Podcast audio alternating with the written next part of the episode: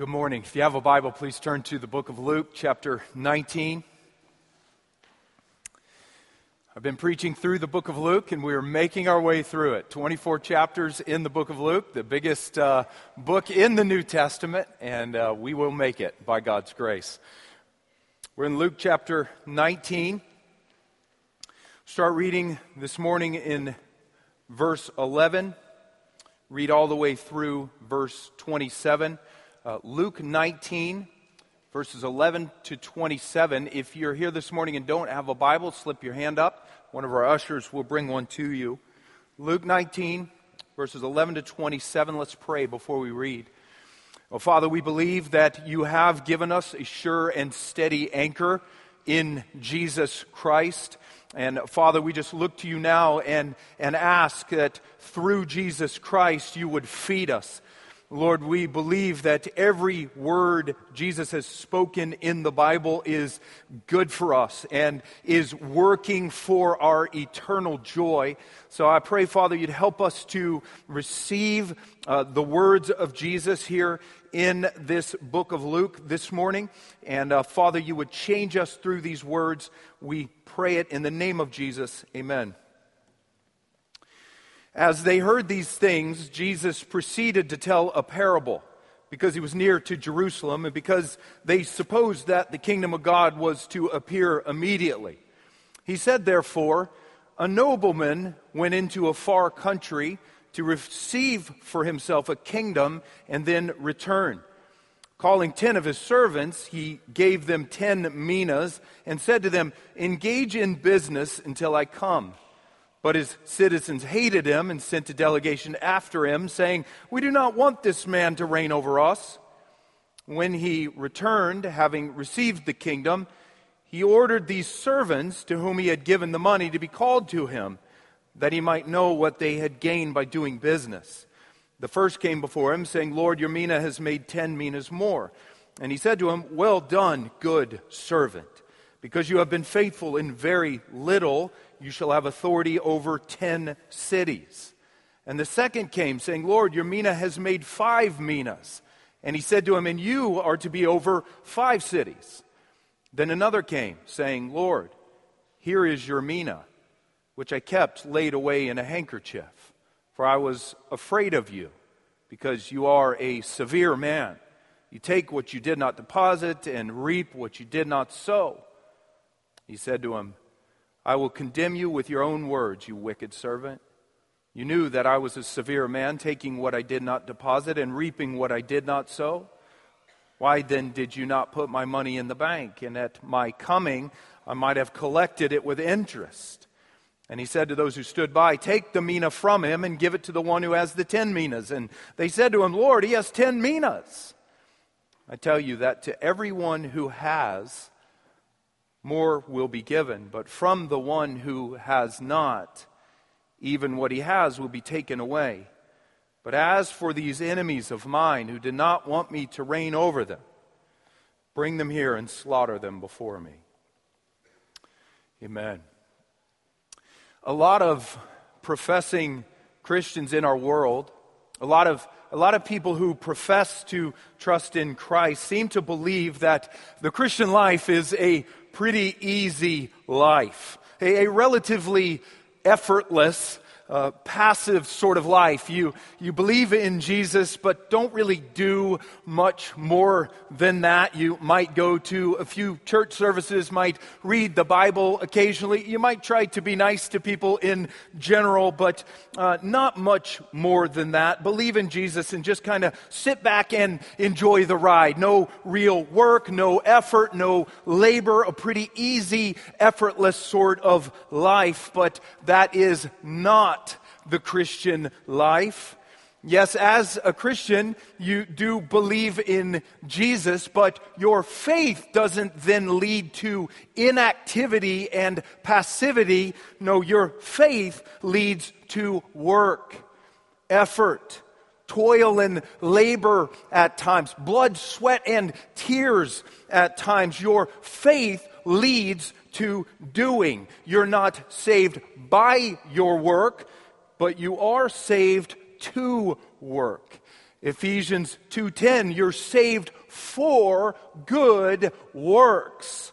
There is labor in the Christian life, effort, blood, sweat, and tears at times. And here in this particular passage, Jesus teaches us one thing we must do as Christians, one way we must work as Christians. Jesus teaches us here that as Christians, as his followers, as his disciples, we must engage in business. We must engage in his kingdom business with the things that he has entrusted to us here in this life. There are two main points to this passage here, I believe. And the first point is this number one, Jesus has entrusted us with some things. In the passage right before this, Jesus was passing through Jericho on his way to Jerusalem, where he'll eventually be crucified. He will actually be in Jerusalem in the very next passage here in the book. And Jesus had an encounter in the previous passage there in Jericho, had an encounter with a very short man named Zacchaeus. And there was a very large crowd there at the time, probably a crowd filled with lots of Jesus' disciples, lots of other interested people who were following Jesus around from town to town, people there in Jericho, a large crowd. And here in this passage, Jesus is still with that crowd. Luke says in verse 11 that these people heard the things Jesus spoke to Zacchaeus, and now Jesus teaches this crowd this little parable or story here. And Luke tells us here why Jesus taught this parable to this large crowd. If you look at verse 11 again, Luke says that Jesus taught them this parable because he was near to Jerusalem and because the people supposed that the kingdom of God would appear immediately. Now, the, the, the Jewish people back in Jesus' day, they were, they had been waiting for quite some time for the kingdom of God to come to earth in a new and powerful way. The, the Old Testament books, the earlier books in the Bible, had, had promised repeatedly that God would one day send his Messiah, his anointed Savior. And, and this Messiah would then somehow bring the kingdom of God to earth in a very new and very powerful way. And the Jewish people in Jesus' day, they were waiting for God's kingdom to come. And they believed that when his kingdom did eventually come, it would come in a certain manner. They believed that God's kingdom would come all at once, very suddenly, with, with this universal display of power and glory. And the Messiah would then instantly save God's people from all of their enemies. And, and the Messiah would then bring God's people into this new age of perfect peace and safety forever. Bang. The kingdom of God is here. It's all the way here. It's here for good. That's it. The old age is gone. This new age of eternal bliss is now here. That's what the Jewish people believed. That's what they were waiting for. And here's the thing the people in this crowd here, they are now believing that Jesus is the Messiah. His disciples, these other interested people following him around from town to town, they have begun to believe that Jesus is the Messiah. They've seen his miracles, heard his teaching. He's the Messiah. And they now naturally think then that if Jesus is the Messiah, well, then Jesus is probably going to bring the kingdom of God to earth in this glorious and conclusive manner very soon. And what better place for him to do it than in Jerusalem, the holy city where Jesus is now heading? The people in this crowd here believe Jesus was the Messiah. They are expecting something gloriously big. when Jesus gets to Jerusalem, this fantastic, conclusive coming of the kingdom of God. But the problem is that their expectations about the Messiah and the coming of God's kingdom were inaccurate to some degree. They were right in thinking Jesus was the Messiah. He is the Messiah, but they were wrong in thinking that Jesus would bring the kingdom to earth in its final conclusive form immediately. because God had actually planned from all eternity that the kingdom of God would come to earth in stages. The kingdom would first be initiated or, or inaugurated on earth in the birth of the Messiah.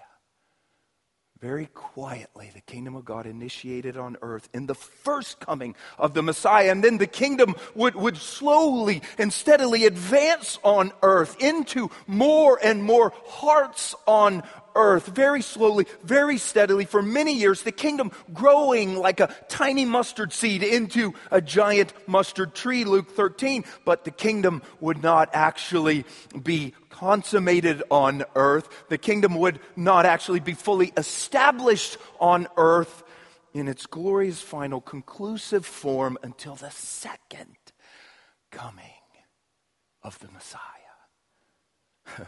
when he would then return to earth a second and final time, coming in a cloud with power and great glory. Luke 21. God had planned from all eternity for his kingdom to come in stages. First, the humble beginnings of the kingdom, and then much later, the glorious consummation of the kingdom. But man, this crowd here, a lot of the people in this crowd are thinking that Jesus is going to do it all at once. Bang! The kingdom of his is here, over and done. That's it. And they are anticipating that he might just do it in Jerusalem. So, Jesus, in order to correct this crowd's false expectations, he teaches them this parable. And here's the parable Jesus says that a nobleman. Says it in verse 12, a nobleman, so a man of some very high status of some sort. He is heading out on a journey to a distant country where he will receive for himself a kingdom and then return. And, and the idea there is, is that this nobleman is leaving his home country and traveling to a distant country where he will then be given the authority to rule over his home country. He'll be formally recognized and crowned as king over his home country. And man, that type of thing is something that the people in this crowd would have been very familiar with there is some historical background to this parable here. It seems that Jesus is drawing maybe from some historical events in this time period. Because about 40 years before Jesus was born, Herod the Great traveled from Israel all the way to Rome to be crowned as the official king over Israel by Mark Antony and the Roman Empire. And when Herod died and his son Archelaus wanted to then take the throne, well, Archelaus also traveled from Israel to Rome right around the time of Jesus' birth in the hopes that he, like his father, would also be given official authority by the Roman Empire to rule over Israel. And I think Jesus is drawing from those events that were fresh in people's minds. He structures his parable that way. And he says now that this nobleman, just like Herod and Archelaus, he is going to travel from his home country to a distant country to be formally crowned as king over his country. And Jesus says in verse 13 that before this nobleman leaves on his journey, he gives 10 of his servants one mina each. A mina was worth about three to four three or four months of wages for an average worker back then. He gives each of his servants one mina. He tells his servants to engage in business with his money until he returns. He wants them to invest his money. He wants them to trade with his money. He wants them to do business with his money. Why? In order that he might receive a profit in his absence.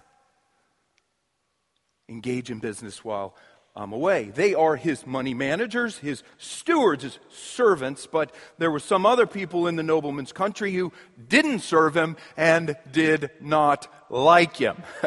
Jesus says in verse 14 that this nobleman's fellow citizens, his fellow countrymen, well, they hated him and they sent a delegation after him when he left saying, We don't want this man to reign over us. And that right there is also something that this crowd would have been familiar with. Because when Archelaus, King Herod's son, when he traveled from Israel to Rome, right around the time of Jesus' birth, in the hopes that he, like his father Herod, would be given official authority to rule over Israel, well, the Jewish people sent a delegation after him because they hated Archelaus and they didn't want him to be king. So, this Jewish delegation of some 50 people arrived in Rome. They brought their accusations against Archelaus to the Roman emperor. And Caesar then decided that Archelaus, instead of becoming king, would become a much lowlier ethnarch. And Jesus says here that this nobleman's fellow citizens also hate him. So they send a delegation after him. We don't want this man to reign over us. So that's the first part of the parable there. And man, what is Jesus doing with that part of the parable there? Well, well, for starters, Jesus is correcting this crowd's false expectations.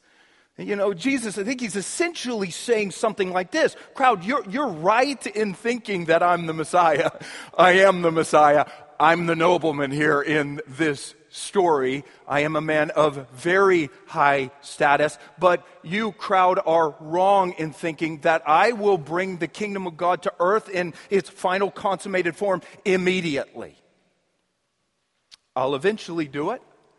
But some critical things need to happen first. I must first be crucified and then rise again to pay the penalty for the sin of the world. I must then ascend back into heaven, back to God the Father. This nobleman here, crowd, this nobleman here must go on a distant journey. Jesus is saying, I will be gone a long time and in that distant country, back in glory, where I started after fully completing my humiliation here on this earth, I'll then be fully recognized and crowned as king over this entire country called planet Earth. I'm already king here as the eternal Son of God. I've been king over everything from all eternity. But after I finish my course, my course on earth as the God man, after I finish my journey as God in human flesh, after my, I offer up a perfect obedience to my Father, my Father will then officially recognize and crown me as king over everything. Philippians 2 I will then be highly exalted and then receive a name above all other names. And then, crowd, someday in the distant future, I will return to my country to rule and reign forever. And I will then then, then bring the kingdom of God to earth in its final, glorious, conclusive form forever. Jesus is correcting this crowd's false expectations. You know what? Je- Jesus is also doing something else right right there with that first part of the parable you know what he's doing jesus is telling all of his disciples right there how to live in his absence he, he's telling christians all over the world right there he's telling his servants all over the world what, me, what we must do during this long season when he is physically absent from this earth. And what must we do in his absence as his servants? Engage in business. Jesus tells us to engage in business as servants of the king.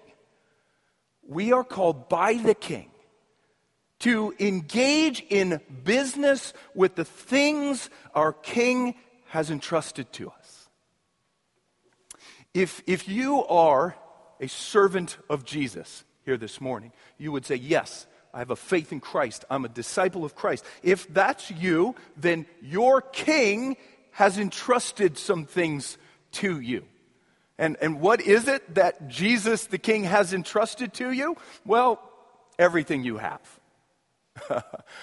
According to the Bible, you don't actually own a thing, it's all his. Your body is His. Your money is His. Your house, your clothes, your cars, your lake house, your retirement, your spouse, your children, your gifts and abilities, your time on this earth Everything, Jesus owns it all. Your, your, your time, your treasure, your talents, your very life. He owns it all. And He has simply entrusted to you some of His things. The nobleman he has entrusted to you one of his minas. A very distraught man rode on his horse up to John Wesley one day and he said, Mr. Wesley, your, your, your house, your house has burned to the ground. And Mr. Wesley thought for a second and he said, No, the Lord's house burned to the ground, and that just means one less responsibility for me.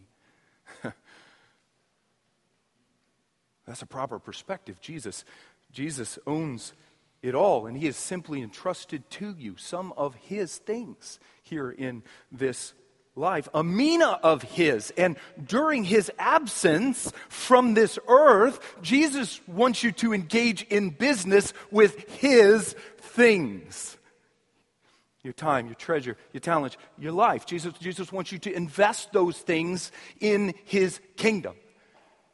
He, he wants you to use those things for the benefit of his kingdom. He wants you to do kingdom business with the mina that he has entrusted to you. And why? In order that he might receive a profit in his absence. You know, there's a sense in which Jesus wants every human being to do that. Christian or not, Jesus has entrusted every human being with a certain measure of, of time, treasure, and talents. And Jesus wants every human being to use those things in, for his kingdom's good. But Jesus is talking directly to his servants here, his disciples. If you, if you are a servant of Jesus, a disciple, a Christian, then Jesus really wants you. He wants you to use the things He's entrusted to you in this life and engage in kingdom business with His things. Not just sit back and do nothing but actively, intentionally, persistently engage in kingdom business. Jesus knows here that many people in this crowd around him at this time, Jesus knows that, that many people around the, the world will, will not want to be his servants and will reject him. A large delegation of people coming after him, chasing him down, saying, We do not want you to reign over us. Jesus knows that he will be rejected. Like a lot of the Jews were doing to him at this time in history. He knows people reject him, and he wants his servants to know here that even though many in this world reject him, they, they, they must engage in business with his things. So that's point number one here. Jesus has entrusted us with some of his things in this life. And point number two, Jesus will hold us accountable for what we do with his things. You look at verse 15 again. Jesus says that when this newly crowned king returned, having received the kingdom, he ordered these servants to whom he had given the money to be called to him, that he might know what they had gained by doing business. So the, the, the king, the king returns. And he, and he calls his servants in one by one to evaluate their stewardship and to reward them according to what they have done with his things. The exact same thing that King Jesus will do with all of his servants when he returns. 2 Corinthians 5:10 Paul says we must all appear before the judgment seat of Christ, so that each one may receive what is due for what he has done. Revelation 22 12, Jesus says, Behold, I'm coming soon. I'm coming soon, bringing my recompense with me to repay everyone for what he has done. And the first two servants here in this parable they have done what the king asked them to do. They have both faithfully engaged in, in, in business with his mina, and they have gained a profit for him, and the king rewards them for their service. You look at verse 16 again. Jesus says, First servant came before him, saying, Lord, your mina has made ten minas more. And he said to him, Well done, good servant. Well done. Because you have been faithful in a very little, you shall have authority over ten cities. And, and the second comes in saying, Lord, your mina has made five minas. And he said to him, And you are to be over five cities. And man, that right there is meant to be a massive encouragement to those of us who are disciples here in this room this morning, Jesus is, is telling you right there that He will reward His people. And He wants you to know that. And He wants you to pursue those rewards. He will reward His people. As, as a servant of Jesus, any and every time you use the time, treasure, and talents that He's entrusted to you for the sake of Jesus and his kingdom, Jesus sees it.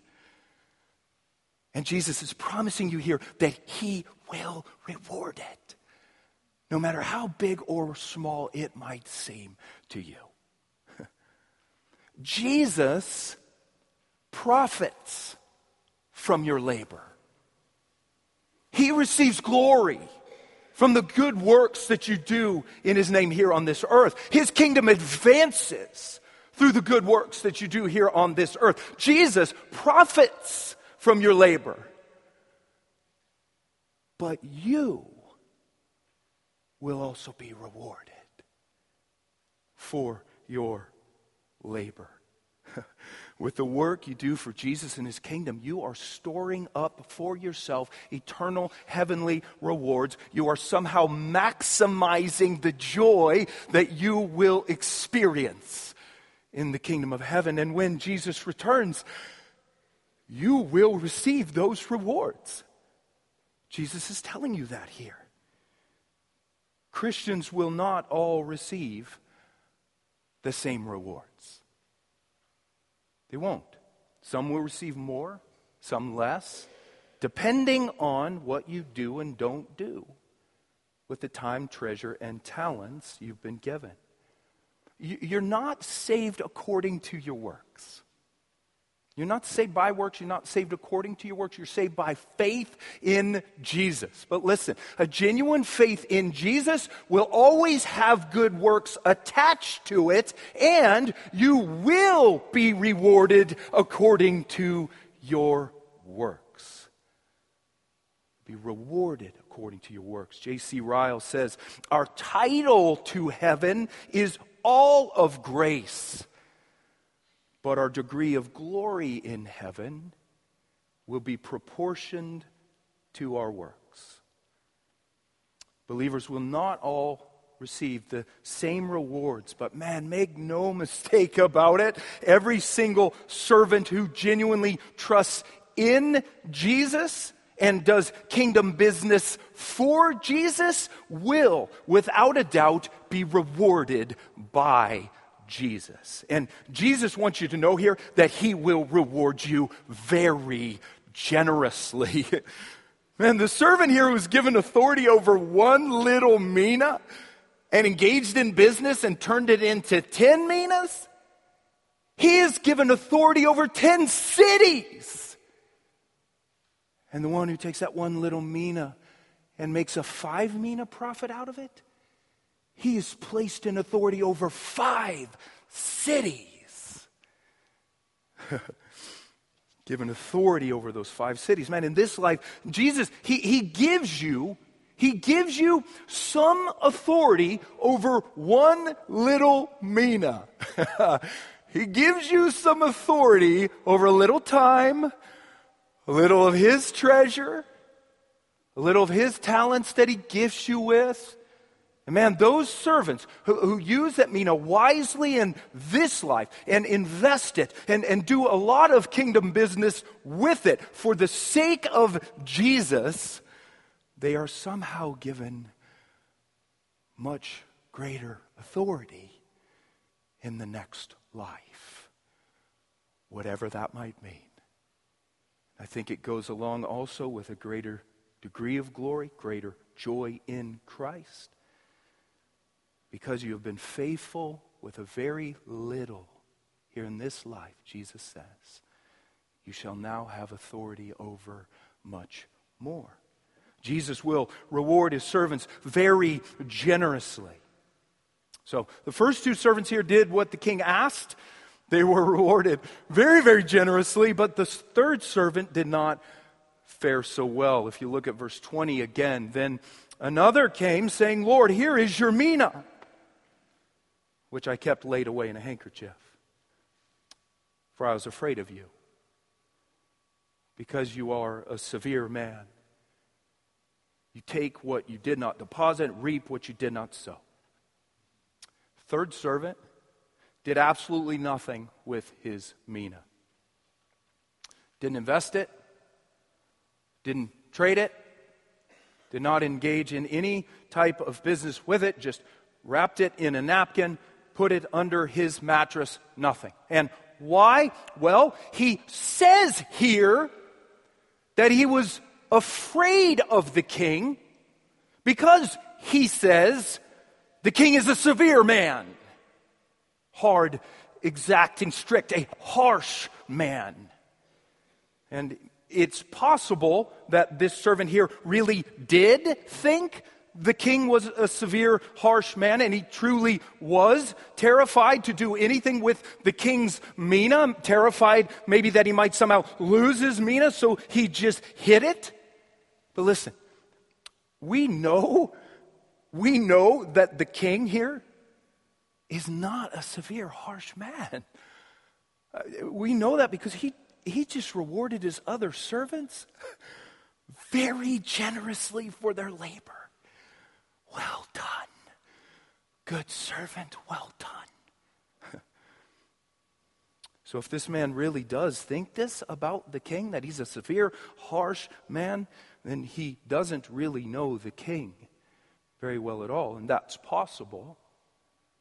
But it's also possible here that the servant didn't really think that stuff about the king.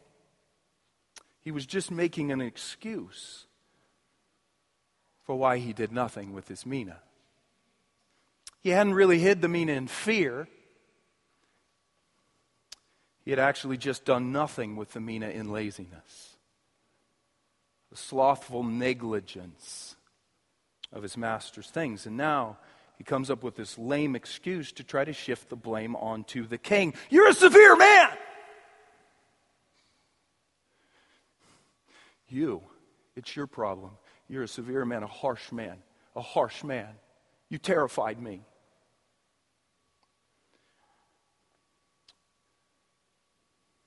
And the king basically traps him in his own words. Verse 22 I'll condemn you. I'll condemn you, servant, with your own words condemn you, you wicked servant. If you really thought I was such a severe man, taking what I didn't deposit and reaping what I didn't sow, why didn't you at least put the mina in the bank? Would have been safer in the bank than under your mattress. And then I would have at least gained my mina back along with some interest. So this third servant here either hid the mina in fear or did nothing with it in laziness. But the bottom line is that this servant engaged in no business at all with that which the king had entrusted to him. And so the king then says in verse 24, Take the mina from him. Take, take it from him. Take it, take it away. Take it away from him. Give it to the man who has 10 minas.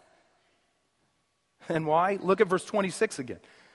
Jesus says, I tell you that to everyone who has, to everyone who has faithfully done business with my things and gained a profit for me with my things, to them more will be given.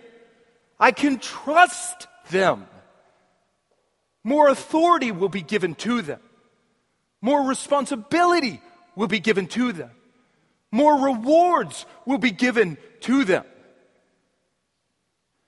But Jesus says, from the one who has not, from the one who has not faithfully done business with my things and not gained a profit for me with my things, even what he has will be taken from him. He will be stripped of every last bit of authority and responsibility and possible reward, he will lose everything. And whom does that third servant there represent? Who is it?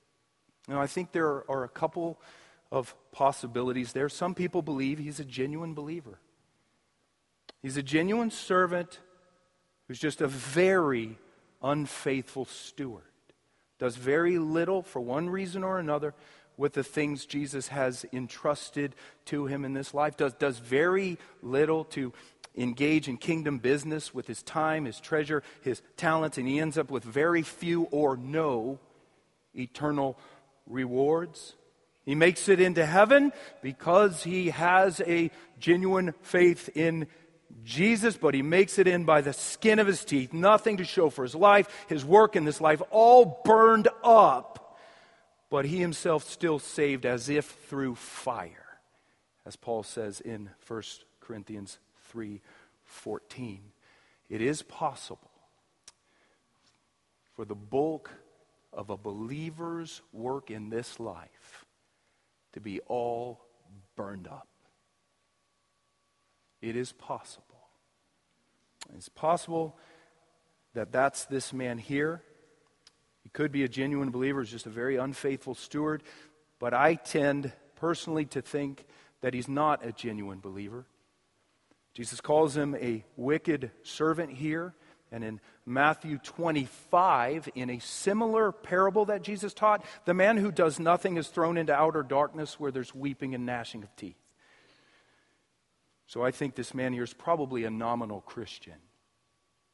He's a Christian in name only. He says he has faith in Jesus, says he's a servant of Jesus. He may think he does have faith in Jesus, but his works in this life, or his lack of genuine works, rather, his squandering of Jesus' things in this life, wasting all of Jesus' stuff, proves that his faith is not a genuine faith. J.C. Ryle says that this man is a professing Christian who is content with the idle possession of Christianity and makes no effort to use it for the glory of God or for the good of his soul. An idle possession of Christianity, but no effort to use it for the glory of God or the good of his old soul. And in the end, he loses everything. We might say, use it or lose it. Use Jesus' things for the sake of Jesus and his kingdom, or you will ultimately lose all of it. Every last bit. Use it or lose it. But it's not just the false Christians in this life who ultimately lose everything according to this parable. No, the unbelievers in this world who flat out reject Jesus will also ultimately lose everything. Jesus, man, ends this passage like he does so many other times with a very, very sober warning. He talked earlier about this delegation who went after the nobleman because they didn't want him to be king. And now look at verse 27. Jesus says, But as for these enemies of mine who did not want me to reign over them, bring them here and slaughter them before me. Gentle Jesus, meek and mild. Bring them here and slaughter them before me. And Jesus is probably talking primarily there about the Jews in his day who were rejecting him flat out and would ultimately have him crucified. Because of their rejection of him, in, in just a, a, few, a few years from this time in history, in AD 70, the Romans would come in and slaughter them. But Jesus is also probably talking more broadly there about everyone who ultimately rejects him, the eternal fate of everyone who ultimately rejects Jesus will be horrific. So there it is. Jesus has entrusted some things to us, and Jesus will hold us accountable for what we do with his things. He's entrusted each of us with a measure of time, treasure, and talents, and he will hold us accountable for what we do with them. The king will soon return to earth. And in his absence, we must engage in kingdom business with the things that he has entrusted to us. And man, Jesus gives us a couple of good motivations here in this passage to do this, to engage in business. One is fear. The fear of the Lord is a good thing according to the Bible. And when Jesus talks here about people losing everything and people being slaughtered, he is loving you and me. He is working to stir up in our hearts a fear of God, a healthy fear of God that will cause us to engage in business before He returns. but man, Jesus also gives us here the motivation of joy. When Jesus keeps talking about eternal rewards, he's trying to stir in your heart a joy for the things of heaven in order to get you to engage in kingdom business. Fear and joy, they're both great motivators. So be motivated this morning by those things to engage in kingdom business with his things. And man, you know what? The fact is that we have all failed to engage in business perfectly. Man, we, we've, we've all failed to do that. Man, we've all at times squandered his things, hoarded his things for ourselves, hid them under our mattress, and neglected to do kingdom business. We all really deserve to lose everything for our neglect of his things. We failed, but man, the good news is Jesus didn't fail. Jesus came to earth and he was a perfect servant. His father entrusted many, many things to, the, to him. And he took those things and he engaged in kingdom business perfectly with the things the Father gave to him. A perfect servant who then died to take the punishment that we deserve. On the cross, Jesus lost everything. The punishment that you and I deserve for our neglect of his things. And now, man, through a simple, genuine faith in Jesus, we're forgiven. And we will not then ultimately lose all things. But listen to me, please. A genuine faith in Jesus is a faith that works. It's a faith that works. So be motivated servants of Jesus. Be, be motivated by a healthy fear of the Lord and a deep joy in the Lord to engage in kingdom business until our King returns. And man, when our King returns, may he look at every last one of us and say, Well done, good servant. Well done. Father, we thank you for your word, truth of your word. We thank you, Lord. Bless you. Father, we know that uh, every passage that is more sober in tone, uh, every passage that strikes a chord of fear in our hearts is a passage that came from your heart of love for us. You don't want us to whitewash it or to overlook it or to play it down. You want us to, to get on our knees and face it and receive it. And Lord, we just do this morning. We say, Yes, Lord, you are loving us in this passage. We have neglected to do kingdom business with your things many, many times. Lord, we've been very self centered. We've called those things our own and treated them as if they were our own when they're ultimately yours. But Father, we thank you. You don't just motivate through fear, you also motivate.